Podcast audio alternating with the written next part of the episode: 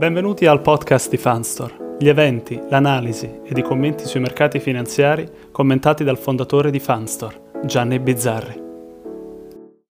Buonasera, qualcosa si sta eh, muovendo effettivamente sia dal punto di vista di mercati sia dal punto di vista di tassi di interesse. La sensazione è che per i secondi ci sia una tendenza a risalire leggermente, ma ogni volta che tendono a risalire intervengono subito le banche centrali per bloccare questo rialzo e eh, tenere i tassi sotto controllo, perché è indubbio che l'interesse delle banche centrali è spingere i capitali esistenti verso il rischio e verso la ricostruzione.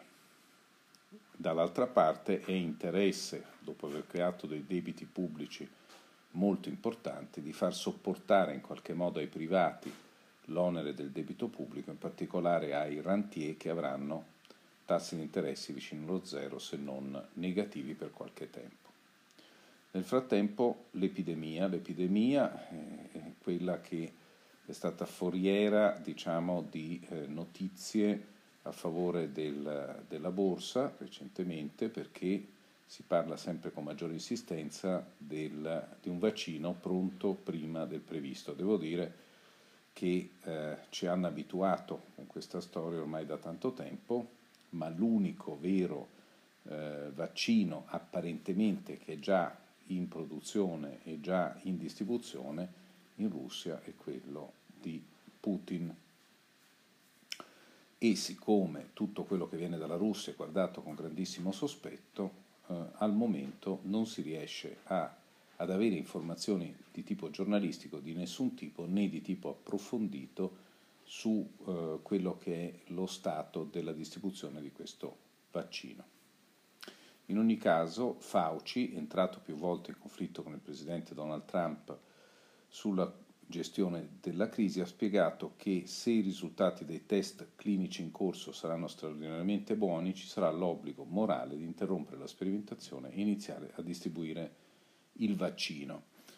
Eh, qualche malalingua dice che serve a Trump il vaccino prima del 3 di novembre perché naturalmente eh, andrebbe a favore delle sue chance di rielezione. Per quanto riguarda gli interventi pubblici e il macro, ancora in stallo i negoziati per eh, il quinto pacchetto di stimoli negli Stati Uniti. Democratici sono scesi a 2,2 trilioni di dollari di proposta, mentre i repubblicani rimangono fermi a 500 miliardi. Un accordo sopra 750 miliardi farebbe bene ai mercati.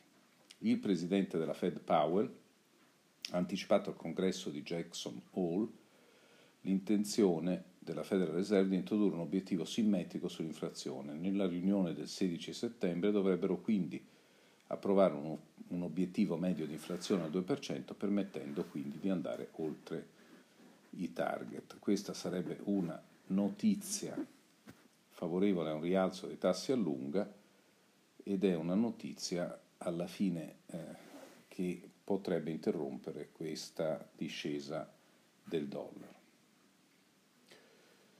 Eh, che dire, l'Europa sembra paralizzata, veramente paralizzata, perché eh, non si riesce a capire chi eh, sia in carica e soprattutto tace, diciamo, come tace in questo momento anche il Presidente del Consiglio italiano Conte, di cui non si hanno notizie.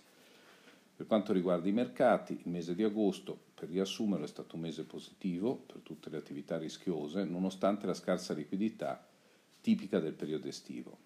Bisogna stare attenti a questi rialzi eh, del mese di agosto perché spesso vengono in pochi giorni eh, cancellati. Eh, in ogni caso la musica è sempre la stessa, sono, c'è tanta liquidità in giro, i tassi di interesse continuano ad essere bassi e le borse mondiali sono salite del 6,4%, soprattutto grazie ai titoli tecnologici statunitensi, che sono, difficile dirlo perché l'abbiamo detto in varie occasioni, ma continuano ad essere in una situazione che assomiglia molto a una bolla. L'indice Stox europeo 600 è salito del 3,4% e il, l'indice italiano del 4%. Le obbligazioni societarie non proprio investment grade sono salite del 2% e il petrolio è salito del 7%, anche se oggi vediamo sul petrolio una piccola correzione. Eh, il dollaro USA ha perso i pezzi, arrivando quasi a bucare l'1,20. 33 miliardi di euro di richieste per 6,5 emessi dal primo green bond dello Stato tedesco. Ci si domanda chi lo compra se non i professionisti perché rende meno 0,463%. Quindi l'unico motivo di comprarselo è avere un rifinanziamento da parte della banca centrale. Cala la domanda di auto elettriche in Gran Bretagna per effetto della crisi. La DWS abbandona Ernest Young dopo lo scandalo Wirecard domanda elevata di metalli industriali da parte della Cina.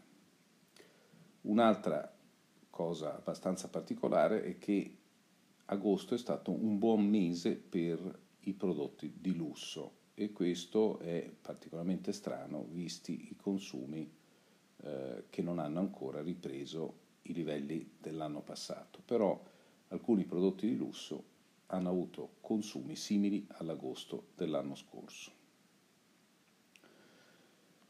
Eh, direi che per il momento non c'è altro e quindi vi ringrazio dell'attenzione.